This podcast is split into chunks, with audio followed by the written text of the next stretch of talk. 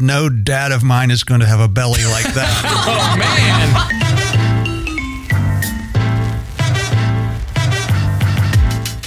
Well, well, welcome to Between Sundays. I'm Tyler, and I'm going to ask you to write this down. For what I'm about to tell you is trustworthy and true. Something is in the water in Patmos. Don't take my word for it. Tim is here to tell us everything's going to be okay after we take a trip down Revelation Road. Trust me, you do not want to be left behind. The Lake of Fire is a little tough on the skin, so now that she's slipped the author 20 bucks to get her name etched into the book of life, let's welcome in our esteemed co-host, Marin. Good day. And a good day to you. We're too. missing Barry. It's kind of weird not doing is the super weird without Barry. Yeah. Tim, welcome. it's good to be here. Taking a trip down Revelation, Revelation Road. Yeah, Road. don't, don't get left behind, guys. and uh, we've got a special guest today, Lauren, intern Lauren. Hello. Yay! Welcome. Thank you for that. Yeah, I feel welcome. yeah. We're excited that you're here on your last day of the internship. Did you text your mom and let her know that you're live streaming right now? I did not. Should, should. I do that? Yep. Okay, Flash I on will. Facebook. Do you have your phone in here? Oh yeah, you know That's she'll probably be against all the rules, over that. But Barry, we miss Do you. it. If you're listening, you're on a beach somewhere in Florida, but we're gonna we're gonna do all right. It was a Um, very nice sunset picture that you posted the other day. Thank you for Oh, I didn't see it. taking us with you on this trip. Sounds like it's been a great trip, though. We uh, we got to talk with him and Olivia last night, and uh, sounds like they're having a great time.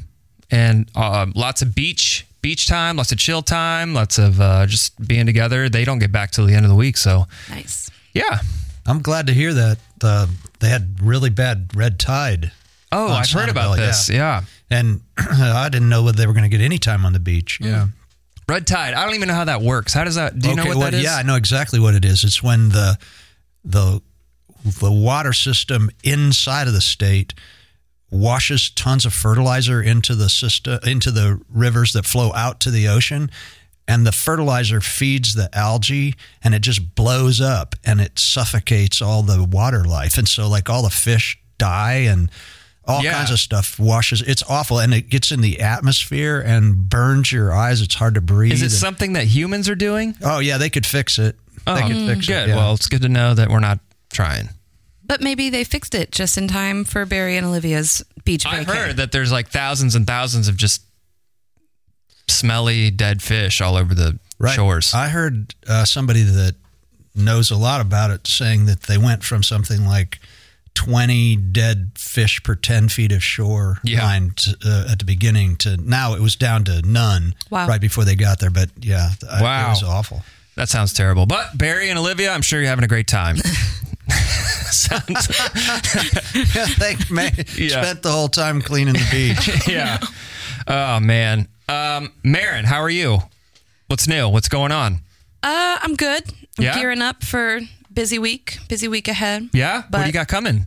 I'm at 146 this weekend. Okay. That's that's going on. And then just still kind of trying to find a rhythm with school and kids. School started. I should have mentioned last time. Um, I know I had talked about how we had moved to a new junior high district, and Yep. there was a possibility that Desi might have to switch schools. But thanks be to God, um, actually, someone from Grace Church Fishers stepped up and offered to give Desi rides home from school on the days that I couldn't.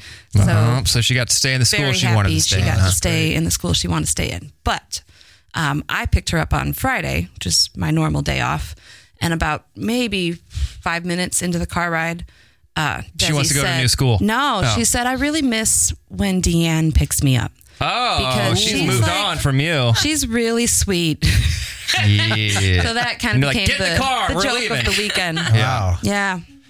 Yeah, your kids are kind of tough on you, I've noticed. Oh, yeah. Yeah. Oh yeah. There was one time you told me about Jaden and his off offhand comments at the gym. Yes. Not a good time. No, no. When he first noticed I had a double chin, the first time. Oh, yeah.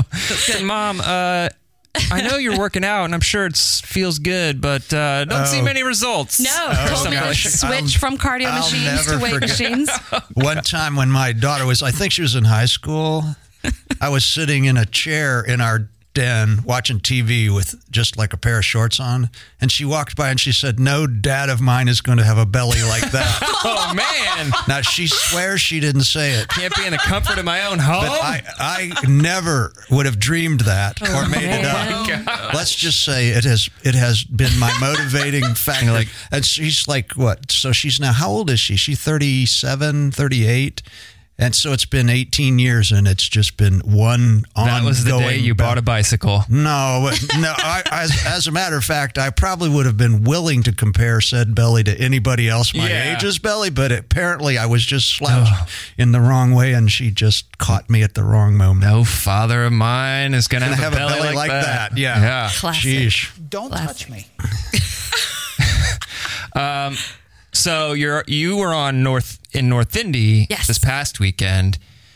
146. So you're back on the regular. I Oh, mean, yeah. you were home. You've been on the last three weekends. You're home from Ukraine. You're Yeah, I was Fishers. home from Ukraine. I was on for two weekends. I had one weekend to go see my mom, and now Oh, I'm just right. on, on, on. Okay. Here we go. Let's do this. and uh, has Mary Poppins ramped up at all yet? No, I think we do our first uh, sing through, talk through this upcoming Sunday. So Okay. that's going to just add another layer. Wow. right. When is Mary Poppins? Mary Poppins is going to be the last few days of October and the first few days of November. Okay. Yeah, they're doing a whole like they're splitting the weeks and they're doing two sets of shows. So it'll be great. I, I've I have no doubt it'll be great. I, I don't know anything about I, I I don't know anything about Mary Poppins. I've realized Like, not even the movie? no. Really? I mean, I know she's a nanny and she can fly.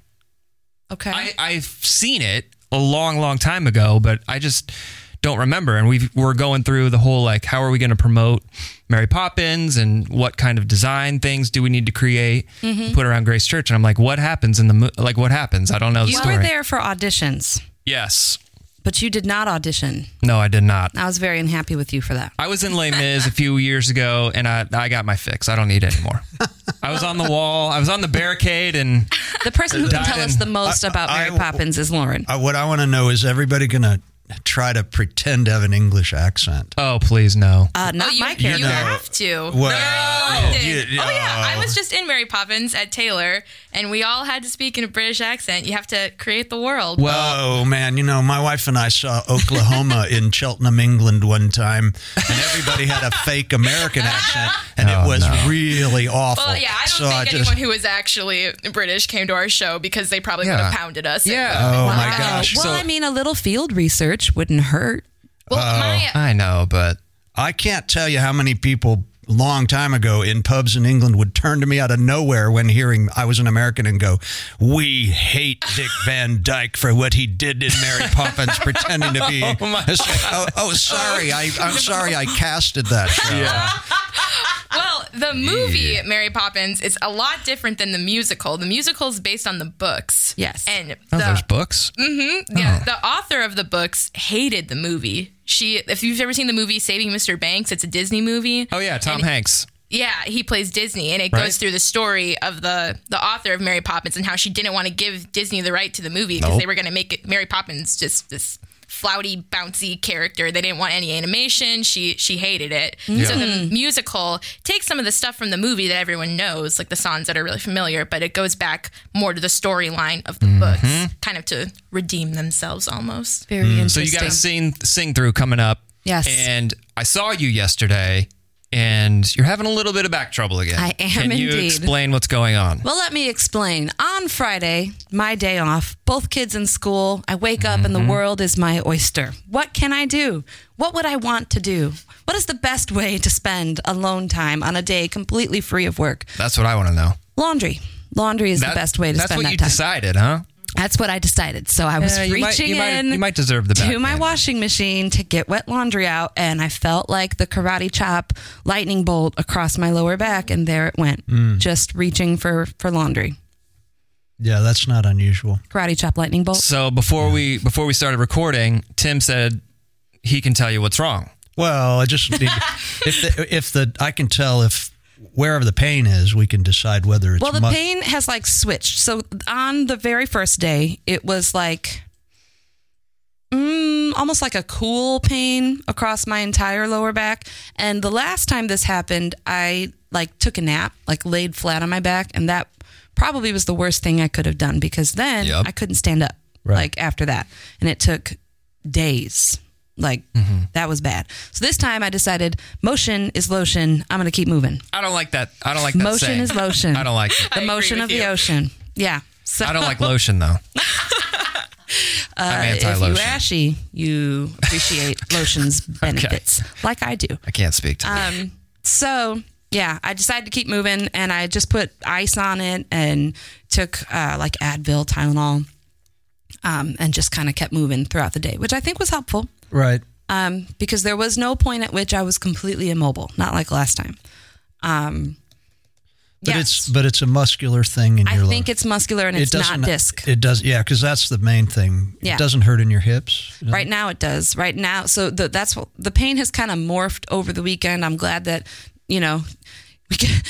Of course, I hurt my back on like the weekend where you have to set up a stage. You know, Yeah. lots of lifting involved when you're on a North Indy. So that was kind of a bummer. But right now, the pain is kind of located more in my right hip, and it just is like a pinching, burning. That's yeah. We'll talk about that later. Yeah. Gone I don't- is I- the I lightning know bolt. that- Tim, how do you know about this this kind of thing? Because, Were you a chiropractor in your former life? No, because I had two really horrible uh, ruptured discs Yeah. in my life, and I've had surgery twice. My, in my daughter, Really? my yeah, my daughter Elizabeth had it. You, c- I can tell by the way people describe how the pain is Mm-hmm. and where it is, whether it's something that's mus. If it's muscular, that's good news because it'll, it'll Yeah. go away. But, but if it's in other places, yeah, you need to see somebody who can actually do something. Right. So I have an inversion table because, man, maybe six years ago or so, volunteering at a food pantry in Chicago, I went to lift a box that I thought was produce, like lettuce heads, but it was frozen meat. Oh. and I, Meat box. I felt and like audibly heard pop, pop, pop. And like I had three herniated discs in my lower. Whoa. Oh, so you know all about this. Yeah. So, and physical therapy got me over that, um, back to the point where I felt like good as new. But ever since then, I have recurring issues that happen for the silliest of reasons, like Right. getting wet laundry out of the washing machine. Right, you're really wise to stay to get a lot of ibuprofen in your system and keep it in your system. Mm-hmm. Take, listen to me, be a doctor here. Yeah, here we go. I, I am Dr. not a doctor, but my father was a doctor, so I Ah. inherited a lot of his genetic brilliance. So how's that sound? Yes. and uh, and My knowledge is like yeah, it's just so you wanna- impressive. we'll, we'll talk about it offline, okay? I, I care about. I mean, I really care about it. But ask ask somebody like you know, Mel's husband had this thing, Yeah. and everybody was just all over it. And I just said, I know what that is. That's a this this Mm-hmm. and this and this, and everybody was like, Nah, he doesn't know what he's talking about. He went to the doctor, Turns out. and I was dead on. All right. So yeah, Uh, okay, so we'll, we'll pray for your back. Yes, please. Um, this is an ongoing thing. This happened a couple months ago, right? Right. And so even just like we just talked about the musical Mary Poppins, Yeah. the thought of singing and dancing in the musical, I'm super nervous right Yeah. now. sure. Like I think I'll be better by then, but it's just the notion of like, man, one false move and Sure. I can't I can't get up. And what character are you playing? what Kermit what am I? Mrs. Corry. Yes. Mrs. I'm Cordy? Mrs. Corry. And Corry. I don't have an English accent, Okay. but I have some sort of like exotic accent. Nobody wants to see hobbling Mrs. Semi-Caribbean, Corry. Yeah, Semi- it was done like Caribbean, so it just like exotic from England. Yeah. That's what her character is. She's just not British. I really need like a field study. I need you to send me to the London Lon- London London church plant so I can really just Uh-huh. So you soak can in this character. Do a little investigative. Yeah, and the Caribbean. It- you'd really have to send me to both places. Okay, so I I'll do it. Really that sounds that sounds necessary. inhabit this character. Okay. Well, guys, did you know Between Sundays is on a list? I did know it's on a list of in best things in Indy. Okay, I don't know how we got there. That's what I was going to ask you. We still don't know. I don't know how we got there. Oh yeah, I, I don't know. Jennifer Ayers is here, and she's just pointing at microphones. She's coaching me. Yeah, yeah. So Podcast first time. I I don't know how we got there, but somebody sent me a link saying we can vote on this this thing, and there's like Indy's best restaurants, best bands, best music venues, best entertainment, or best days out or whatever. I don't know what all. Is it things are. listener nominated? I don't know. I don't. It's nominated. I actually just saw it this morning. Was it you? It was not me. Well, she's told me she didn't even listen to the pod. She's she's becoming a friend of the pod, but she's so I don't know how we got there, but there are by the time this podcast comes out, or if you're listening on Facebook right now, uh, you can go to, you can find the link on our on Grace Church's Facebook page. Uh, there's a link right to the page where you can vote for Between Sundays for best po- Wow. Ind- Indianapolis podcast. So Go here we are. figure. We've made it. So we We're made almost there. You made the list. Yeah, we're on the list, but you have to vote, for the okay, best. yeah, the- yeah. Okay. It's the Oh, first Tim, one on the list. You sound like you're not impressed. Well, no, I'm happy Oh, about it. all I'm right. happy about it. I just I just remember when they used to do that for the best band in Indianapolis. Yeah. They still do. Well, yeah, but they used to vote through the paper, and you had to mail in this little ballot thing, and you What's you'd a see, paper? Yeah, I understand that, but Hmm. the, like you'd see band vans driving down the street with their front tires off because they'd bought every paper in the, that in the city, you know, and they just like stuffed the ballot. box. Yeah. Well, they still do. So there's a band category, and uh, my friend Jay Thomas, Thomas in the Situation, they've been nominated for best local band. So Here? Here. Are they on the They list on of the uh, list. Indy's best bands? Yes, All right. I've been voting Well, hope. Have you been voting for Between Sundays? naturally. Okay, good. And for Jay Thomas. Yeah, sounds good. So yeah, you can find that on our uh, Facebook page and uh, give us a vote. You can vote every day through the 15th. So by the time this comes out, you'll have a day. You, you might have two votes left, two votes is better than zero. So let's do it, everybody. Friends of the pod, unite! yes.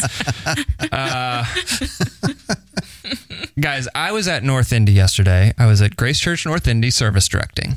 This is a real treat because Lauren and Marin were both in North Indy. Tim, you were at 146 preaching. I was. Uh, but Lauren, we when we bring interns in, we ask them to do what we call a capstone project, where it's like the thing that this is like the pinnacle of your experience. This is what you're going to show for your experience working under the leadership and wisdom of Marin Gaffrin. Yes. And yesterday, you had the opportunity to.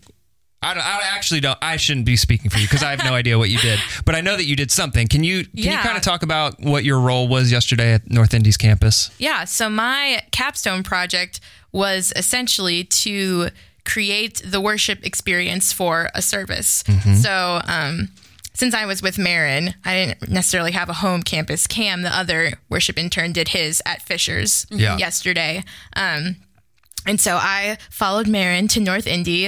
Um, I was part of the design team meeting. I mean, I do that every week for um, just being in worship arts. But for the music set, I chose the songs. Um, I created all the charts and the roadmaps. I led rehearsal on Thursday night. Um, and then I showed up on Sunday morning and Yeah. led the worship. Okay, so what all that means is because somebody like me, I'm like, I don't know what are charts, what are what are these things. So what? yeah, every Yeah. aspect of what it takes to get music yeah, in a service from start to finish. Yep. Uh, all the Ableton stuff, all the electronic stuff, um, Yeah. all of it. Just So she did it all. for those listeners out there who doesn't even, who don't even know what Ableton is, like I don't, uh, Ableton is this program that we use that supports the band. So it'll keep the band on time. We can all hear each other, um, and it'll play like different. It'll add support.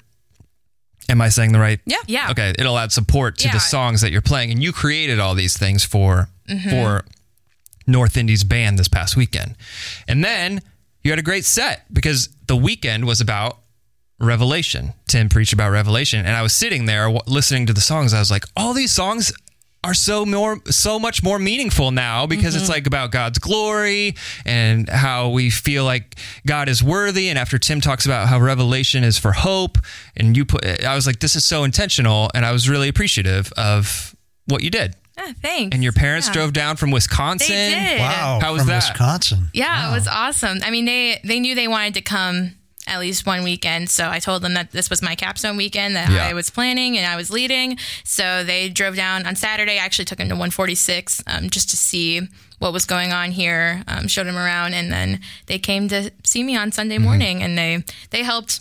Tear, tear down church in a box. They did. Yeah. Because Oh, they did? Your parents they're just kind of on the verge of beginning this campusing thing with their church, right? Mm-hmm. Yeah, my parents have been part of my home church. It started in 97, two months after I was born. Um, so they, one, have had the experience of setting up a church in a space that isn't theirs.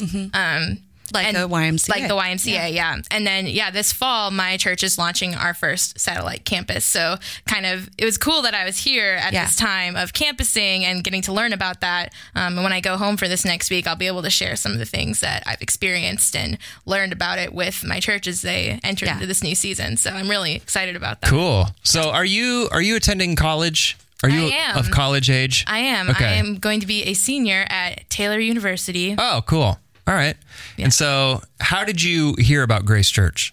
Um, Abby Roth, who is Yes. your intern. Yeah, Abby Roth, intern, In the communications department. Yep. Uh, daughter of Rev Kev. Yep, Kevin Roth Yes. over in Fishers. Yeah, Abby um, has lived on my floor at Taylor for the past three years. We came in as freshmen Oh, together. Oh, that all Yeah. makes sense. And she's the one who told me about Grace. I was expressing that I wanted a church internship this summer, somewhere I could do Mm-hmm. music and theater. And she goes, "Oh, my church has a great internship program. That you would be so just good for like it." her. Yeah, That sounds exactly like Abby. I, I got. It's been three years. Yeah. I'm pretty close. Yeah.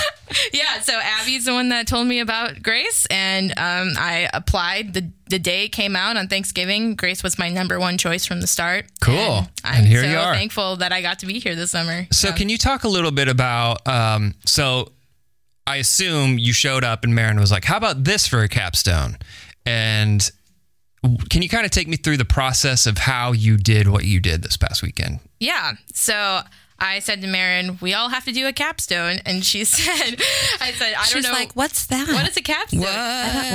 Well, and I know some some of the other interns had, um, you know, these summer lawn projects that they kind of did where they created a database or had Yeah. an event that they had to put on, and I was like, I don't really know what that looks like in the worship area. Um, so Marin said, usually for a capstone, we just have the interns take the service and um, head it up themselves. So I said, okay, that sounds good. Um, they gave us the last weekend, which was good because I felt like I needed that much time to, Yeah. you know, feel prepared and comfortable in this environment. Um, so about two weeks before is when I started thinking of the songs. Um, I remember in design team we talked about how um, the revelation, the worship after revelation, wanted to be big and grand and victorious, and so those were kind of the themes that I had going Yeah. in my mind. Um, so I pulled the Sons. Um, I knew I had Marin and Ephraim on my team, so I wanted them to lead too. Bringing in Um, some ringers. Yeah, it was it was so fun. Yeah. It was a great weekend. It was a great practice too. Just everything about it. Everything about it was just awesome. Okay, great. So I want to I want to give listeners a little peek into uh, behind the curtain here. So Okay. we showed up in the morning. We unpacked oh, church, right? Wait. we don't need to get specific, but we unpacked church, and we're ready to do. We have to do a run through every every week. We have to do a run through, and I'm sitting there and I'm holding papers, I, looking like I need to do something. But really, when you're service director in North Indy, it's just like be there, right? There's, I mean, you you kind of got to know what's happening. Make sure nothing explodes. Yeah, I guess. But even if it No, does, it's like that. We're gonna have you're, church. You're, you're kind of like a troubleshooter too. Like if something, Yeah. you know, you just kind of help us communicate Yeah. between us and production and just make Yeah, it yeah, so yeah. that it's pretty seamless. Yeah. So I'm sitting there holding papers, and uh, eight thirty is the time we need to start doing. We need to start like going through the order of the service and run running through everything. And this is Lauren's first time leading uh, uh, an entire service and leading the band and that kind of stuff. Well, there were some significant technical difficulties that prohibited us from even turning the sound on for a good hour. Mm-hmm. And we were just like, Marin and Ephraim were just like sitting on stage with their lap. We had like surrounded by four laptops Yeah. trying to figure out what's happening. I could see the stress level and like blood pressure and Lauren rising but minute by minute. 'Cause I've been in your situation where I'm like, I this is my first time doing this thing and I was prepared. This is different. This is out of my control. Yeah. And uh freaking out. That right? that was the most frustrating part that she really had done all that she could. Yeah. And I just wanted it to be the best it could be. Yeah.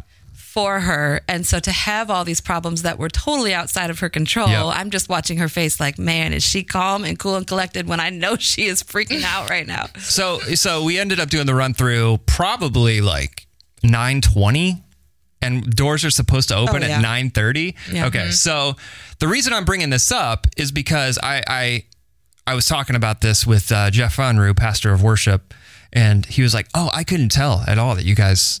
Praise the Lord. And so that just goes to show, Lauren, how great of an experience you created for everybody. And also, it goes to show how much God has control of these things. Because Yeah. I'm sitting there as service director and I'm like, hey, should we just cancel church? Like, what is that? like, what are we, what are we doing? Uh, but it was, it was a great experience. And church is one of those things that I, I've learned that like you, I mean, one day we didn't have power, so we really did just cancel church at North Indy. Uh, one day, well, yeah. So I was just super pleased to be a part of the experience with you guys. Um, and it shows like church is, you have to be flexible when you're leading worship and you're up on stage and that kind of stuff. And, but can you talk to me a little bit about, I mean, were you freaking out or Oh, were you, yeah. okay. yeah. I mean, yeah. I- In my mind, things were racing. I was trying as hard as I could to just, you know, breathe through it. Yeah. And I knew that whatever happened, like the service would go on, whether that meant we had to, um, like, cut some technical things Yeah. or whatever was going to happen. I knew that I was there. The band was there. We were going to go forward, Yeah. and God was going to move no matter what happened. But yeah, I mean, it was a it was a realistic experience of things that can happen Yep. and how how as a leader do I react in that how as a person do I react to that and Yeah. just to be surrounded by people who were encouraging me and helping Mm-hmm. me calm down and just yeah that was a really it was a great experience even with all of that Yeah. yeah I was I, I looking back on it, I was I was just really happy to ha, to have witnessed, you know, an intern going through their capstone, freaking out, getting because we surrounded you, prayed for you. Like Yeah. I just really appreciated the community of Grace Church coming together in that moment. And Mm-hmm. Then like people don't even notice. People have Yeah. no idea that everybody's freaking out 30 seconds before you walk in the door. you know, it, it was just really interesting and cool for me. So Yeah, for me, when when Lauren first arrived as an intern, one of the things that she sh- that she said pretty early on in one of our meetings is that she wished we had more songs, um, just church wide and, and even in the way that modern songs are, are being written. She wished we had more songs that just pointed to the glory of God and exalted him for who he is and just his character and not not that they're bad to have songs about what he can do for us like Yeah. it's it's good to sing those songs too but she said specifically she wished we had more songs that just exalted his lordship and so then i look at the songs that she picked and it's what a beautiful name. You have no rival. You have no equal. Worthy, worthy, holy, holy is the Lord God Almighty. Um, how great is our God, the splendor of the King, clothed in majesty, let all the earth rejoice. Yeah. And Jesus, you were, you are, and you always will be. And that to me just captures her heart Yeah. and who she is.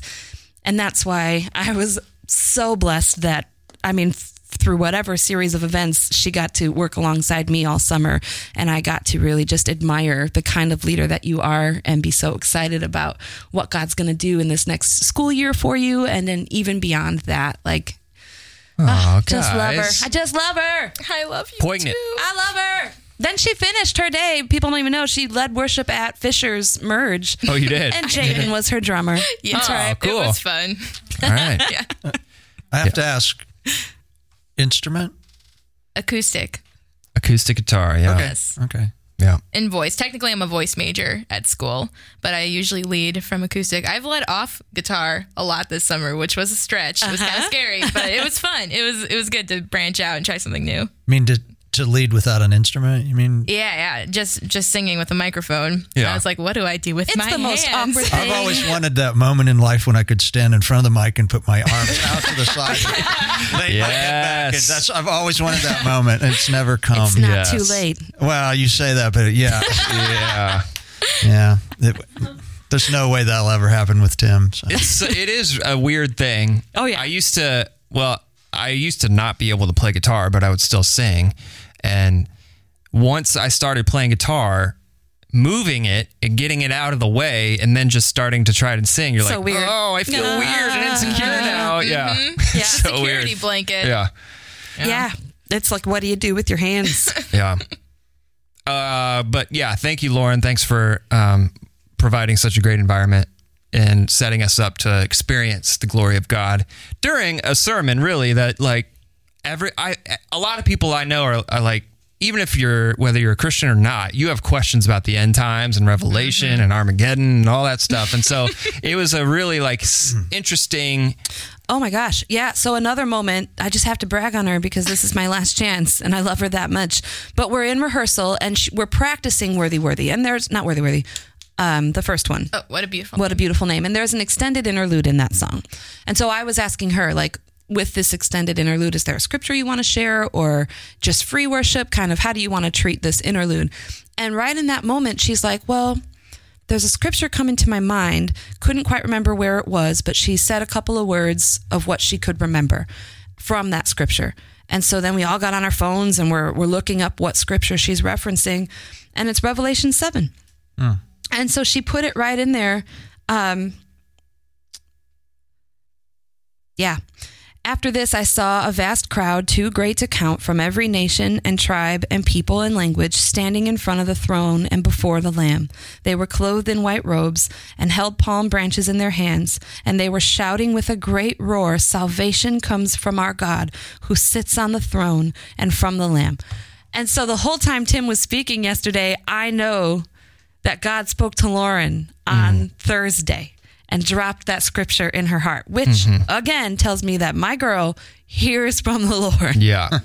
Seriously. And I was so excited to get to that point. And when we did get to that point, there was a roar in the in the North Yes. Indy room. Mm-hmm. Everybody was cl- cl- cheering and clapping, and yeah, that really pumped everybody up. Because the word is alive, even if it is apocalyptic. The word is alive, Yeah, and that God still speaks to his people, and that yeah, people like Lauren, don't Mm-hmm. blush, just can hear him and are open to what the Spirit is saying. Man, I'm worried about you when she leaves. I'm You worried gonna about okay? me. I'm so worried about me. You gonna be all right? um, she's gonna come back a lot. Yeah.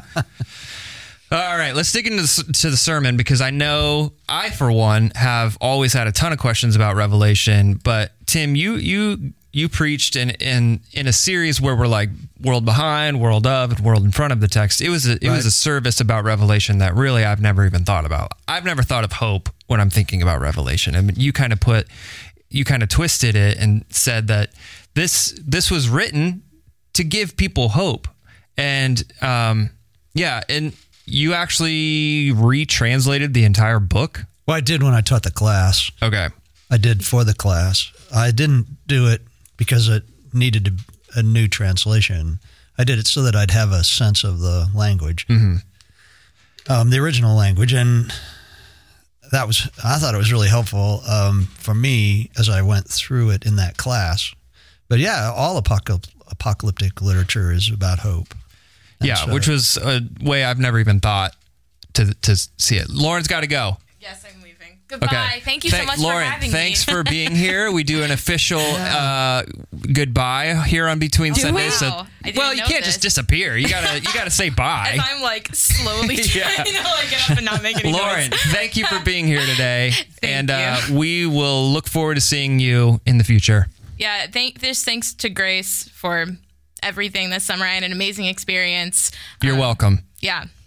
Thank you, Tyler. It was all thanks to Tyler. Yeah, yeah. Yeah, thanks guys and Yeah. have a great All right. rest of the podcast. All right. See ya. Bye. Um, okay. So you, it's every apocalyptic literature is about hope.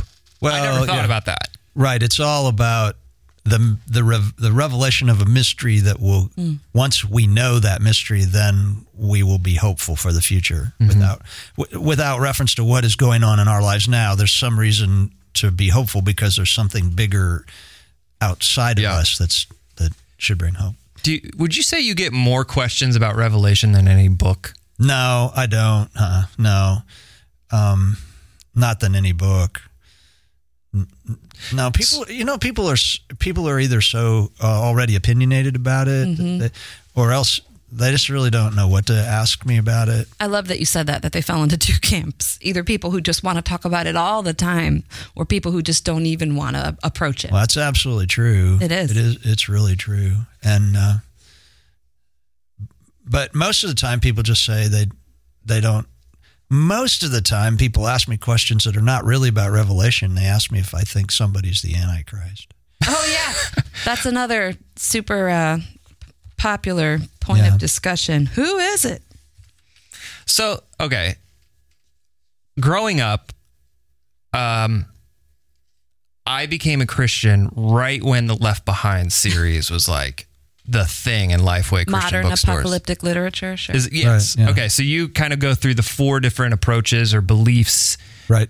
um, and the Antichrist is prominently featured in this story, this fiction story, but it's based on somebody's interpretation of, of Revelation. Right. Though Antichrist is not ever the word is never used in Revelation. Really? No, it's in John, one of John's. It's in First John, I believe, and it's in the plural. Every time it's used in, it's always in the plural. So, um, yeah, but it it is not a part. People have assumed that the beast or something. I mean, in the futurist view, they make an assumption about this Antichrist being a a it like it's it's articulated, and it never is any place in the text. So. Okay. Can you can you remind us of what the four different approaches Sure. or beliefs are?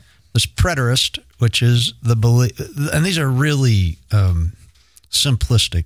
Okay. Yeah. The preterists believe that all of the prophecies were fulfilled at the destruction of Jerusalem in 70 AD. Okay.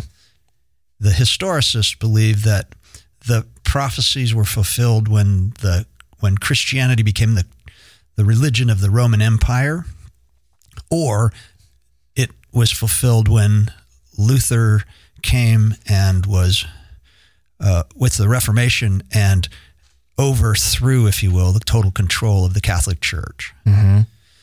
Then idealists believe that, and and this is a real, it's far more complicated than just to say that it's a story that tells us we should be that we should have find hope in God that He's going to win. It's actually they believe that it's seven stories retold in different ways all through. They have a- it's it's it's more complicated than just to say it's one big long story. But the idea is that there this is simply an apocalyptic story that is telling people that God is going to win and you need to just hang on. There's no connection to prophecy, there's no connection to historical events, though the the imagery in the stories will go directly at the Roman Empire. Yeah. But but otherwise it's simply a story. And then the futurists who believe it's all to come. And the futurist view, and I said it was the most recent, and it is. It, uh, I think it's Charles Nelson Darby in the ear- 1830s. He was a, I believe, a Brethren hyper dispensationalist, and he. Um, it was the same time as Darwinism was hitting the hitting the streets, and the his uh, thinking about, uh, particularly his dispensationalism, is that there is this coming dispensation, and he saw in Revelation a future uh, future events. He put that system together by taking scriptures from all over the place. It's, there's no linear aspect to his thinking, but it was mostly to give um, modern Christians, if I can use that word carefully, um, hope that they'll get out of this world because it's going to it's going in the wrong direction. And Okay. so it's the only view that has a rapture like Oh, really? like we're talking yeah like we think of when we think of raptures i remember bumper stickers on cars where like cars were wrecking and planes falling out of Oh, the yeah. sky and then the little christians were flo- floating up Oh, my the air. So- goodness. Right. yeah it's like and and it's That was a huge part of my childhood. People like had bumper late stickers? 80s, early 90s, before the Left Behind series, there Yeah. was This Present Darkness. Remember those books? sure yeah Like and- that's that's how I grew up. Right. That's how I grew up too. That's I mean that's how most evangelicals grow up, and it's just a.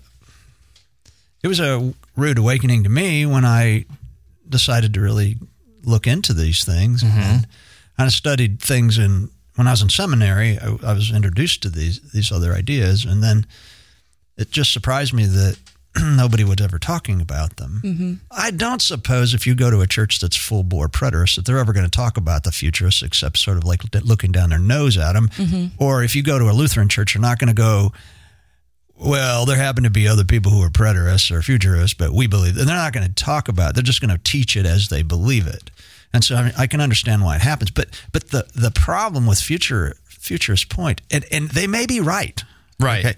But um, is that it divorces us from this world because we have a sense that it's going to be destroyed. We're all going to get out, and we don't have any obligation, particularly to do anything about what's happening in the world now, because we are we're headed to some place where God's going to take us out, and then it's going to just go terrible anyway.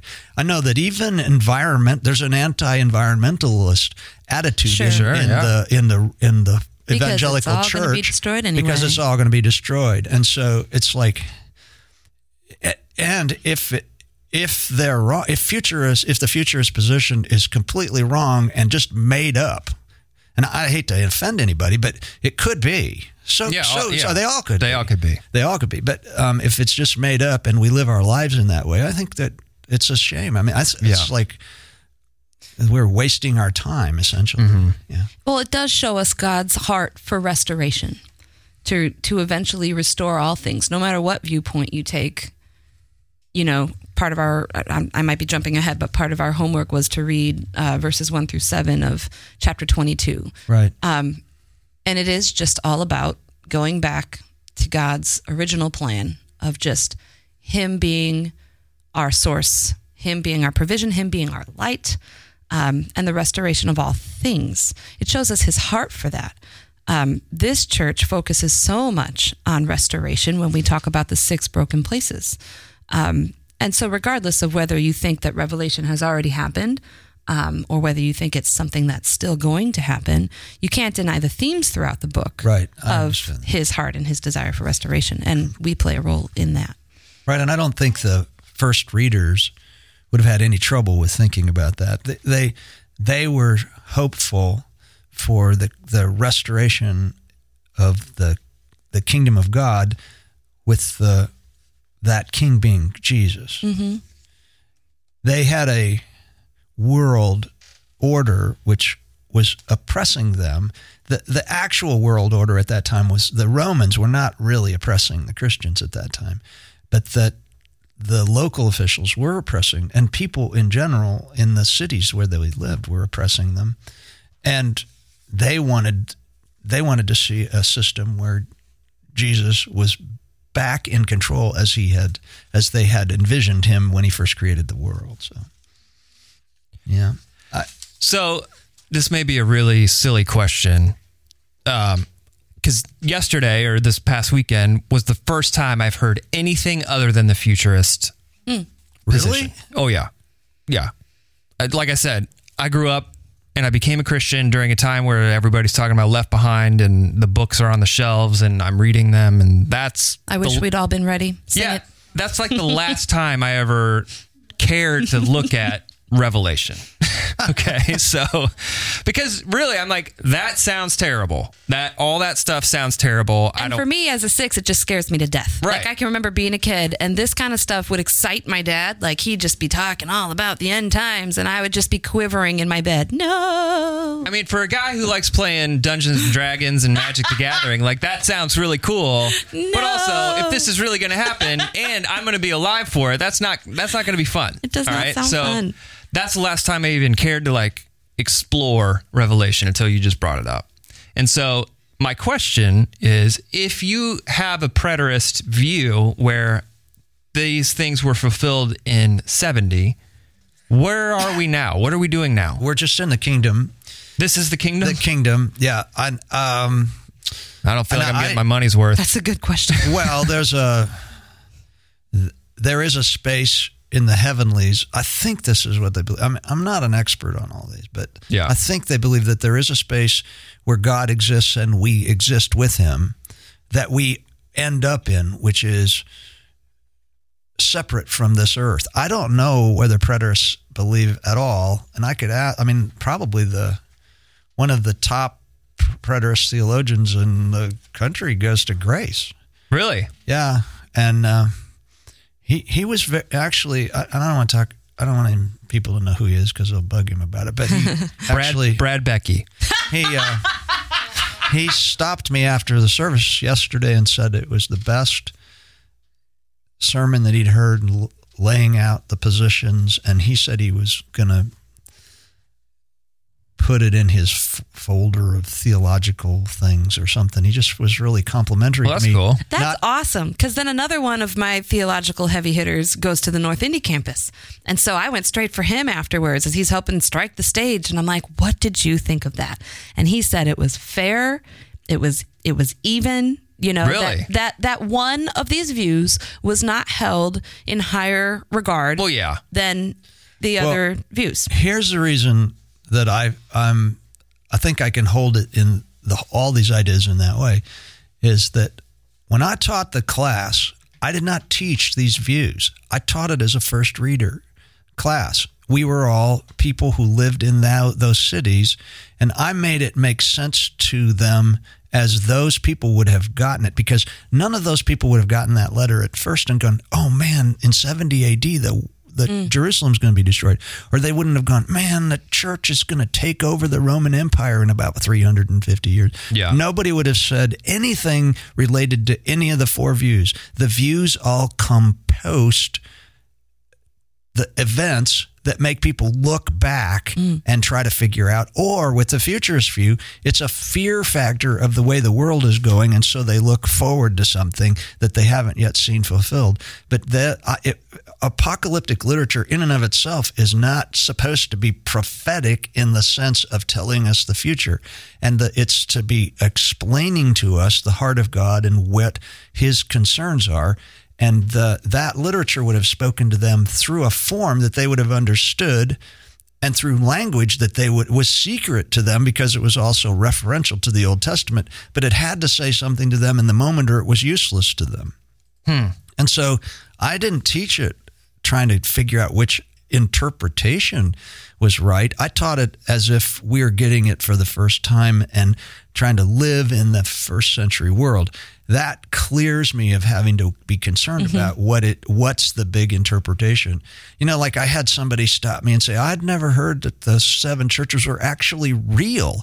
He said, I'd always heard that they were the ages of the church leading to the mm. futurist position and and like we're living in the days of Laodicean church or something and I'm like that you'd never thought they were real like they ha- they're real they Yeah. were real places with real people Right. Right, so like- they like definitely Paul's would have letters. thought they were real. Paul wrote letters to specific churches, and I've always taken the letters to the churches to be specific churches. The church oh at my gosh Philippi or the church at I've got Ephesus. I've got so many notes on the, how almost every sent every sentence to the church is re, is somehow reflective of what was actually happening on the ground at the time of the writing of the letter. It's so connected to the historical uh, realities.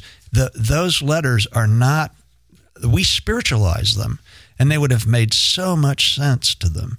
And I've got I think I put in the app that if you wanted my notes from my class, I'd send you. Send I you- was just about to ask, uh, why, why aren't these published anywhere? Why are you you have notes about everything? It seems like. Well, because I'd make the notes are rough. I teach from them in these classes, and I I do them for grace. I don't do them to publish them. And I, if we are going to put them into some sort of form, I'd have to go back. I'm thinking that I was. I actually I said to my wife, uh, I think this morning that I was going to take a day this week and just edit as best I could the first three chapters of my notes so that if anybody does want them, they'll be in full sentences. Yeah. And they're missing the Greek. And because I had back then, when I did Revelation, I had a group of volunteers who just took my notes and they would all get a bunches of them and they would type them up. And some could put the Greek in and oh, some yeah. couldn't. And some, you know, some, you know, there's all kinds of problems hmm. with them. Yeah. So, um, because I handwrite everything. Now Susie Brown has been she's been doing this for me for about five or six years, and she's got her notes are really good. She does a really amazing job. But but Revelation was I taught it before she was doing that for me. So It sounds like, um, speaking of Greek, you said that John wrote in terrible Greek. well, it's in really yeah, it's it's simplistic Greek. There are all kinds of ideas about that. Um, one that he's on Patmos. See, most people think that Revelation was the last book written. It's I think it's the first book written. To be Really? yeah, I think it's er, or written at the early part of the '60s. I think it's the reason that his gospel and his letters sound the way that it did because in Revel in Revelation he has a vision of Christ as he is now, and then he his other writings have this high Christology that he could only have gotten from that moment of seeing Jesus as he is now. And so I think Revelation is the first writing. If he's on Patmos and he's writing it, he wouldn't have had a helper because an ammun, I can never say this word, ammunensis, somebody who's going to take his language and write it properly in Greek for him. That was a job that people had. Yeah. And he may not have had one, or he may have had one, and he said, We got to be really careful about this because if it's worth reading, if it because the styles to start with, I'm sure the reason he chose apocalyptic was because it would have been foreign to um, Greek speaking people in Asia, but not to the Jewish members of the congregations of the church. And also, if he writes in high Greek, then it's going to be something they'll actually follow through on. But if it's terrible, I know a bad book when I get Yeah. you know, I know a bad written book immediately when I get Yeah. And when you and the problems with it are not only is it is it simple, but it like the verbs don't agree, the tenses don't agree at times, and you get these things that people have to fuss out to make them make sense in English, and it just reads. It's just not a well written book. It's probably the worst Greek in the New Testament, and that's okay. That's okay, especially if it's like planned that way. I think that's kind of cool. The thing, Yeah. And even if I get to heaven and John says, "You know, I was doing my best, buddy. Sorry for stop," Yeah. but I, I didn't make that up. Right. You know, I didn't make it up. I've heard scholars talk about that at length. So why was he on Patmos? Which is an island, Well, right? we but probably we don't know. He was probably sent there. Um, he was probably sent there. That's the way you get rid of trouble. send him away. You send, yeah. Not usually the Romans sent people to the ends, the edges of the empire, and dropped them off. In fact, most people, when they were given an opportunity, you can either be put to death or be sent to the edges of the empire. They chose death because you get dropped off in northern Germany or on the far ends of edges, southern edges of Egypt, into a completely different culture where people don't know who you are, you don't know the language, you have no way to function. Yeah. And and so to if you want to take a Jewish guy and break up his uh, ability to influence things, and he's causing some kind of trouble, then send him to a to a Greek speaking island off the coast of Turkey. Yeah. And and so they sentenced him there for a while. We don't know how long, but we do know that he came off the island because we know that he went to Ephesus. I got I got I could go on and on about this, but hmm. These are answering all my questions I had written down. but he had he ended up in Ephesus, and his and this this is interesting too. In Ephesus, they found two places that claim to be his graves, which is not unusual because they used to, the way they used to bury people, and they'd let their bodies rot, and then they'd div- take their bones out and put them in little boxes, and it wouldn't have been unusual to have to to divide the bones up and put them into other places. Um, the early church fathers all say that he stayed there till he was quite old, and he took care of Jesus' mother till she died in Ephesus. Also, also, um, I, I, I don't want to get into all that, but but I think that what happened was he first in the early '60s he has the vision on Patmos, and it completely changes everything about how he speaks about things because he's seen the risen Christ as he really is.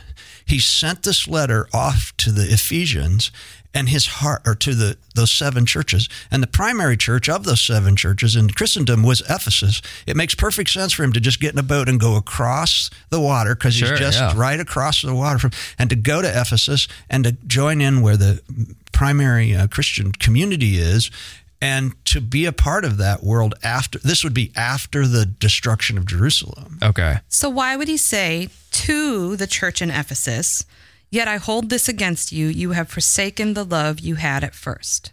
Consider how far you have fallen. Repent and do the things you did at first. Like what was going on in Ephesus that he would have that message for them?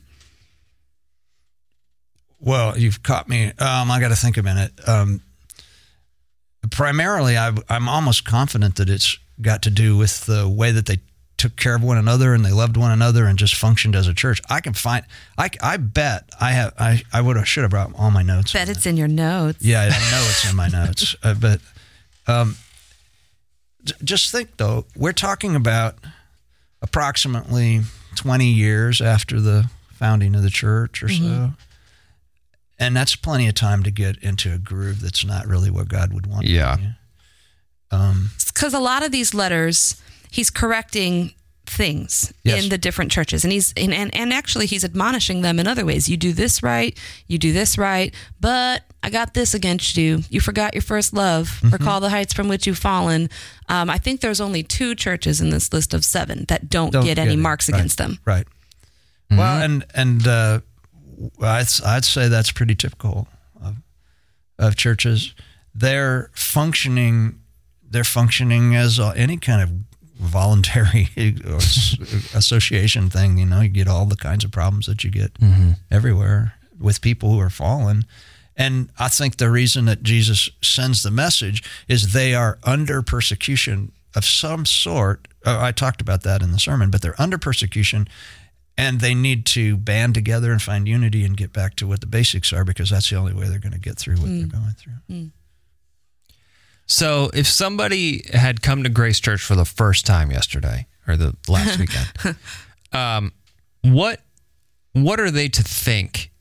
Because when I've had conversations with uh, f- friends of mine who are not Christians um, about like the end times and Revelation, they ask questions like, if Jesus is who you say he is, why has he got a sword in his mouth? And why, like, why are all these terrible things going to happen to so many people? And uh, what about the Antichrist? And uh, you know, uh, there's going to be a lot of bloodshed and battles and all that stuff. If Jesus is what you've been telling me, wh- this doesn't jive with that. But that's the last picture that we're all going to have of him.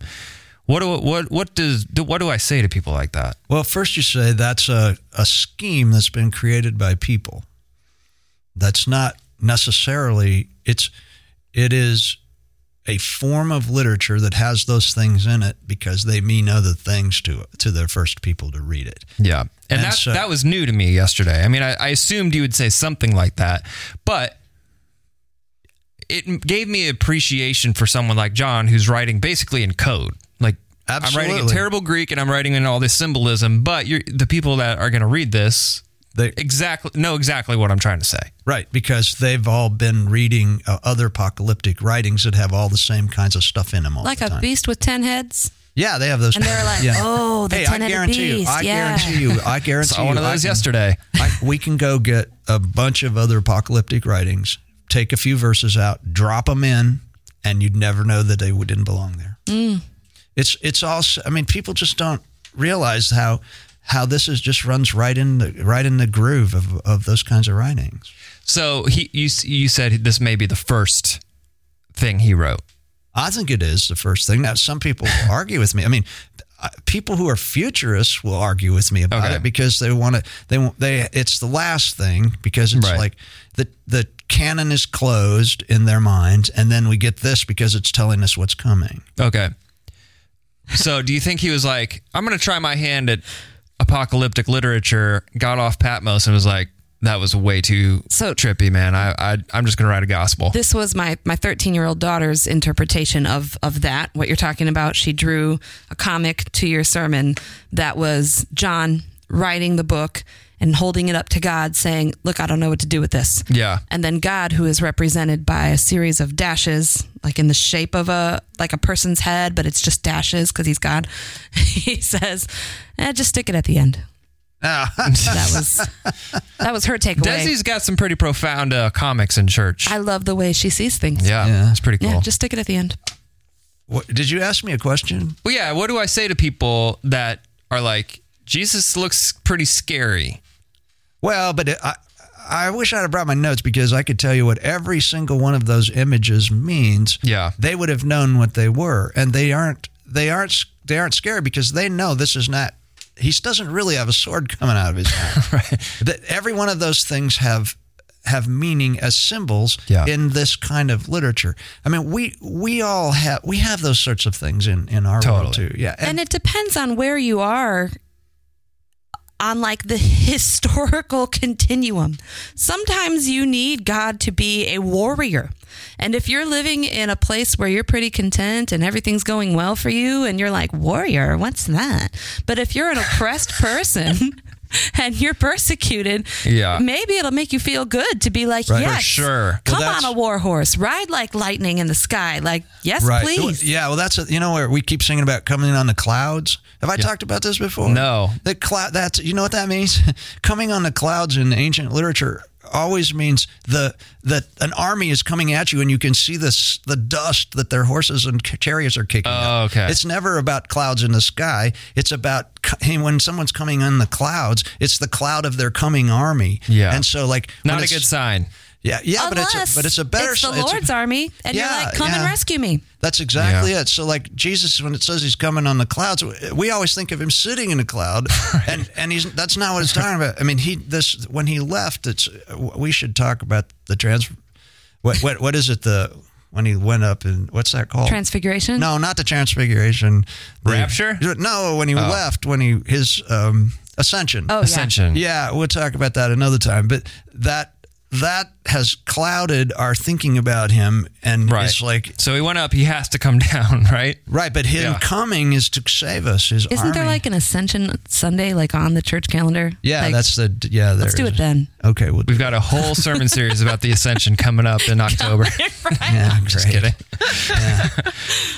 Man, I, I what what are some of the you said one of the most common questions is about the Antichrist, but what are some other pe- questions people often ask you about either apocalyptic literature or Revelation or the end times? Here's one I get when t- when September 11th happened. That day, I talked to somebody and they were like, "Tribulation has begun." Right. Yeah. I was like, "What?" And that I was like, "Book four of Left Behind." So I was like, "Seriously?" No, they did not reference book four of Left Behind. No, I was You in. made I that was. up. I was like reading the story, and they told me the tribulation has begun September 11th, and so people ask me, "When do you, do you think we're in the end? Like, do you think it's happening now?" so you called Kirk Cameron.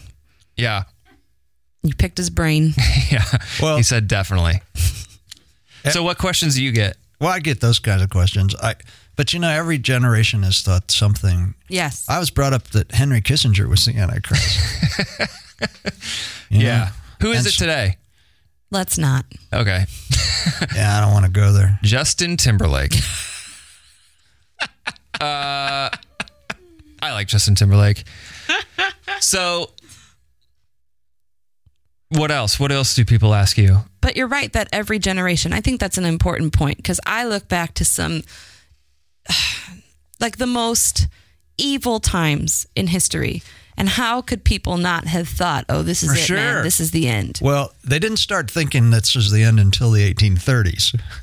Oh, really? no, because nobody had a notion of any of this stuff before then. But um, One of the things I love that you said that I wrote down and I put stars and hearts around it, you said, you need to do your thinking about this book. right. And to a person who, at one point in my adult Christian life, was told to leave my brain at the door and just have faith. What? in my early 20s, um, not early, maybe mid 20s, Off with their heads. that was told to me by by the pastor of my then church that I was overthinking things, that I was thinking too much, that essentially I needed to like divorce myself from my brain and go more with my heart or my Yeah. spirit or something like that. Which not everything can be understood. We cannot intellectualize everything in this book. We just can't. Right now, we see through a glass dimly. However, um, he gives us a sound mind and he gives us a mind to use that mind. And so I like being a part of a church that gives me um, the green light to think. Oh yeah, we're here's the deal. It doesn't really matter which position you take. In the end, the result is that uh, Christ is on the throne and that God wins, and that we are all going to um, be with Him e- eternally, without the pressures of the evil that um, make life the way that it is now. And I don't honestly, I don't know that we were called by God to have a position on revelation. It's it's Yeah, just that's like a good point. any um any of the none of the other book what we try to do is contextualize the other books in the New Testament in particular and get to the core of what those people were what was going on and what what was going on in the culture and what's going on around them politically and all that kind of stuff. We get all that stuff and then we try to figure out exactly what the message was to them. This book just happens to be written in a genre that's really difficult to do that with. Mm-hmm. Yeah. And it takes way more work. That's why it took me so long to get through the book because every week I had to re remind everybody that we're not we're not living in the 21st century now. Mm-hmm. We're living in the first century. And these are the realities and these are the things that are happening. That's why this makes sense to us. Hmm.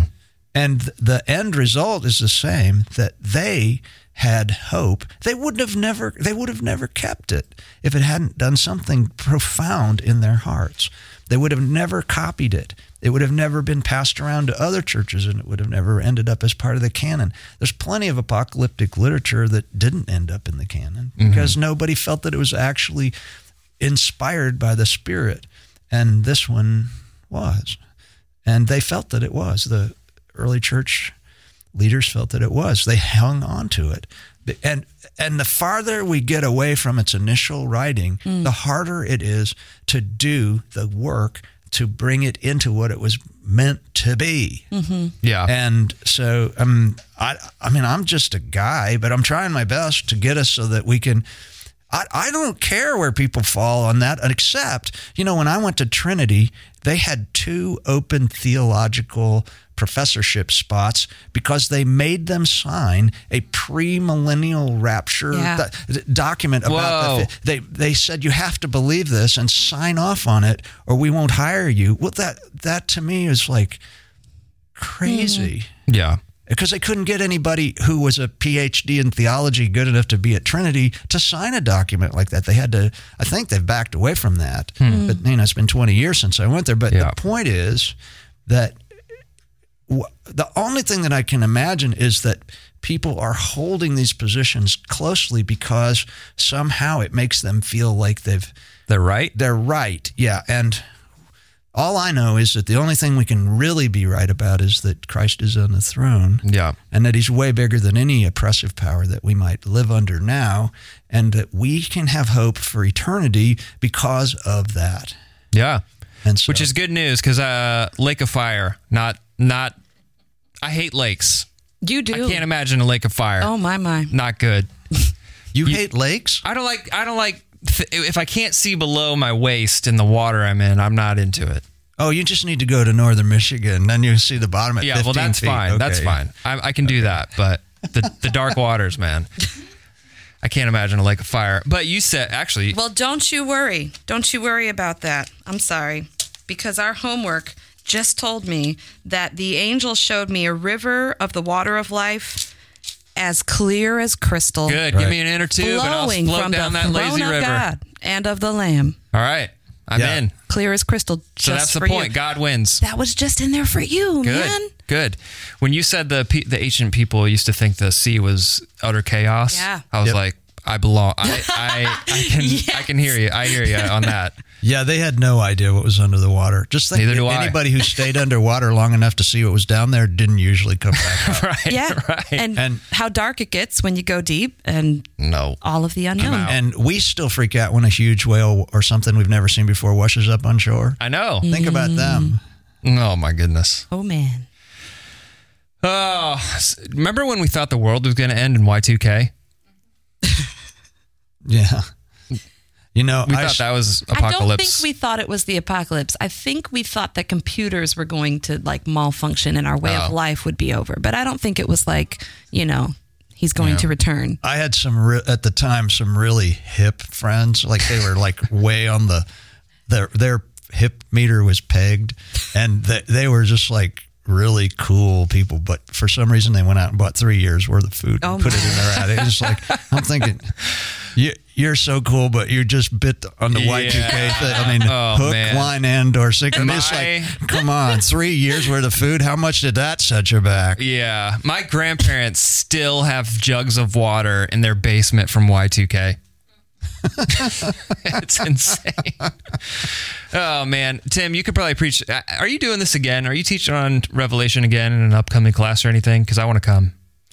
I didn't plan on it. Okay. That I mean, I have to finish Genesis first. Oh, that's right. I'm on chapter We're in our 30. fourth- we're in our fourth year of Well, Genesis. We're finishing our third year. Yeah, Yeah. we're in our third year. I don't, Yeah. I don't even know how long I've been teaching. But um, I don't. What I'd really like to do is turn my notes into something that people can use because they go verse. It goes verse by verse. I'd like to Sure. turn my notes into something that people can use as a study guide. Because what I I am not I am not a a brilliant thinker like front end new stuff. I'm just a really great collator of lots of ideas. Yeah. And I'm not afraid of multiple thoughts about the things because I uh, I think it's always good for us to have as much information as we can Yeah. and and then to make our own decisions. Well, thanks for giving us the message. It, like I said, it put this book that I've been scared of, or at least intimidated by, in a whole new perspective. That actually the message is positive. It's not all doom and gloom. So. No, and it's been fun um, digging into it even just today. The amount of cross referencing possible Yeah. on just seven verses of scripture. Mm-hmm. I, I geek out over that stuff when I was seeing uh, all the different references for that tree of life and that its leaves will be for the healing of the nations. And wait, Yeah. that's in Ezekiel? What? Genesis. Yeah, so that's a, yeah. You have to if you don't know your Old Testament, then you the book won't make any sense. Yeah. And think about it. When it makes a reference, you have to not only know where it's from, but you have to know the what that's talking about. Yes. Yeah. And you can keep going and going and digging and digging. It's awesome. Yep.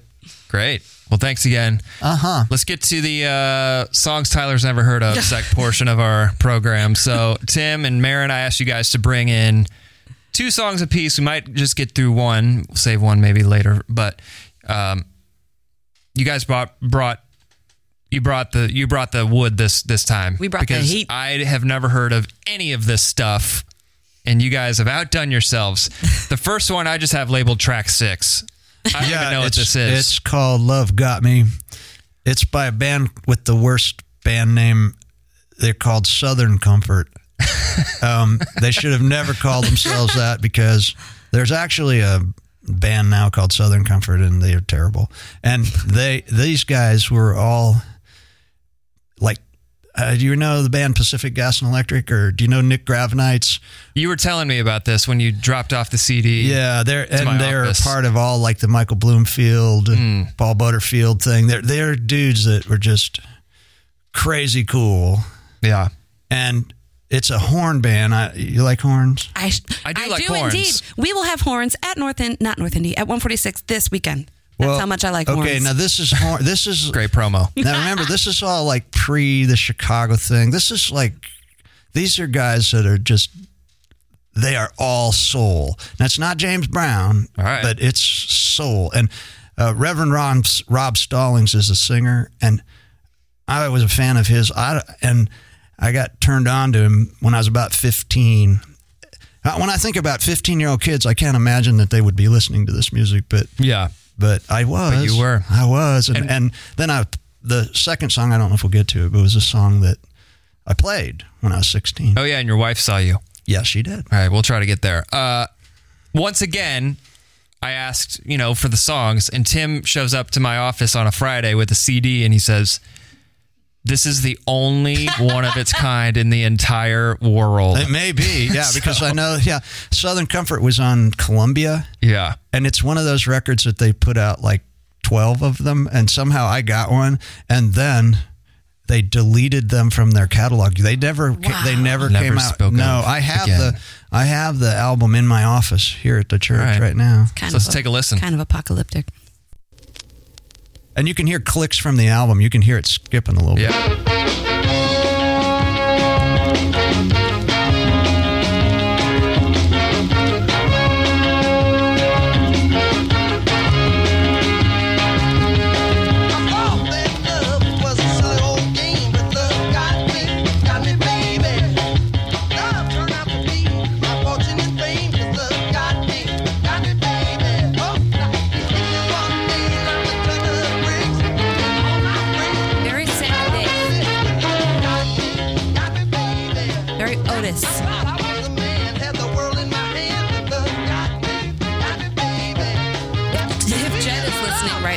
Is loving this.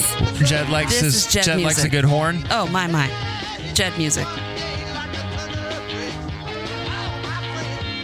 Jennifer Ayers is in here. She's dancing. That's pretty.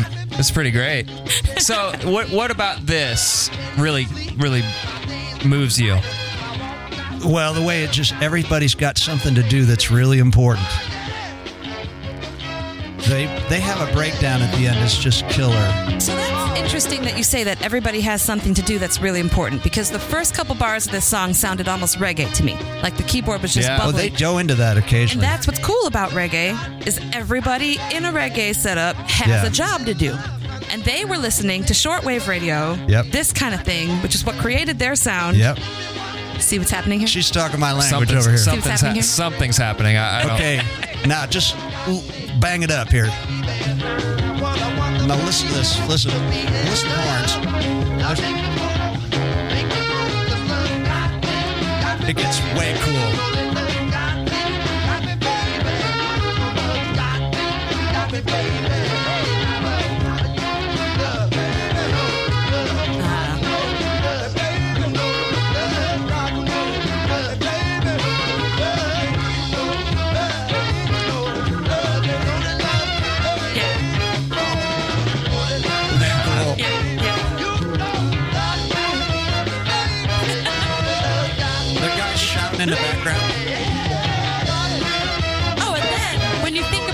Way they recorded this, Oh, yeah. then you just your mind is blown all the way, all the way to pieces. Did they stick their smartphones in their tubas or something? Here's- What listen. they do?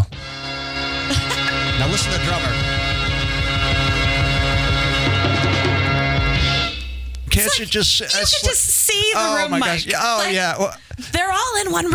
Oh Yeah. yeah. and it's like I was the first real band I was in played music like that. That's awesome. And I was just, I was the white boy in the room, and I'm telling you, it was way over my head. And I dug it, dug Yeah. it, dug it, and it was just such cool That is music. really now we didn't, I, we didn't play that song. Mm-hmm. We played another song on there, but it was just, I don't know. I don't know what kind of person I'd be if I hadn't had that as the, Yeah, like that's the pretty cool. foundation of my soul. I like that. It, it, it sounds like uh, everything there is based on feeling. Well, yeah, you couldn't really. I couldn't really hear it. But like all through that break thing at the end, there's other guys yelling in the background, doing these rhythmic yells, and you can just see them. They're playing their instruments and yelling things together, and it's like music needs to be more like that. You just like, Yeah. yeah. it is in certain places. So let's uh, let's take can it take down. you there. Let's take it down a notch, and uh, listen to one Marin provided to us. Okay, wait, no. Before you do that, are you doing which one? Uh, What do you want me to play? The. I'm not. I'm not saying it because it has to be a total surprise. Okay. But okay, I was just You giving know the people, people are going to hear it in like three want. seconds, Yeah, right? I know. Right, just so let me it's not set that it much of a up. surprise. Um, And nobody's ever heard of this before. Absolutely, which is why we do this Yeah, segment to begin with. Uh, dear listener, um, and especially to those that are with us on Facebook Live, uh, we hear you. And somebody posted. We hear you, one guy. we hear you, one guy.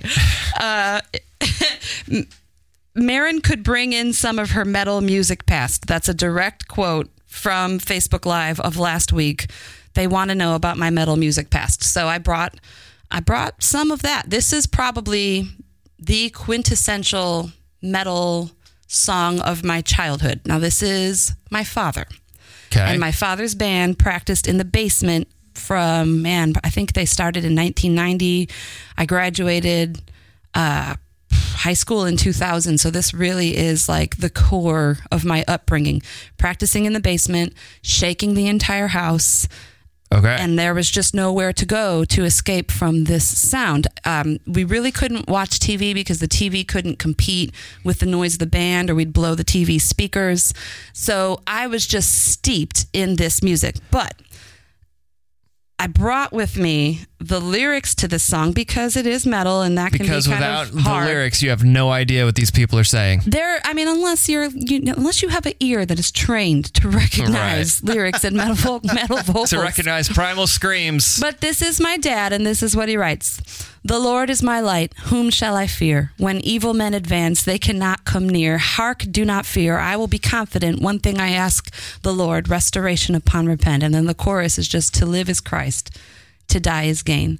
Um, well, now I'm going to feel bad if I don't like it. Every single word. And not all of his songs were this way, but this particular song is why I chose this song. Every single word is direct from scripture. Yeah. And I am so glad I had this song growing up and still carry this song in my heart to this day. So, listeners, we're is metal. judging you if you don't like Marin's dad's song, okay? No. Here we go. This song is called To Live.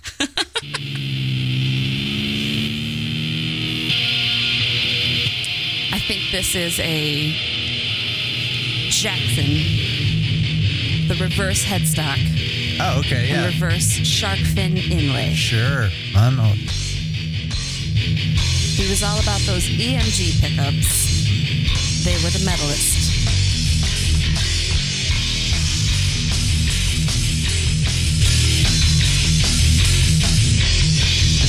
Is this happening in your basement right now? Doesn't it even just sound like it's recorded in a basement? It was recorded in a basement? Uh, this version, I can't tell you if this was at some guy's, like a friend of theirs, studio, which undoubtedly would have been in a basement. yeah. So far, so far, it's okay. Here come the vocals. Wait. The Lord is my light.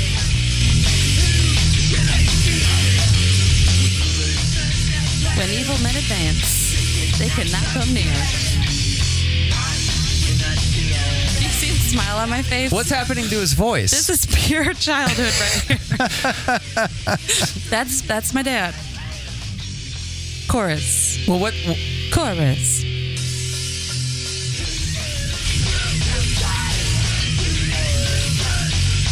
I think I'm going to put this on my alarm clock when I wake up every morning. this is what I'm going to wake up to. Well, this was the 90s iteration of his band. This was Fire Escape.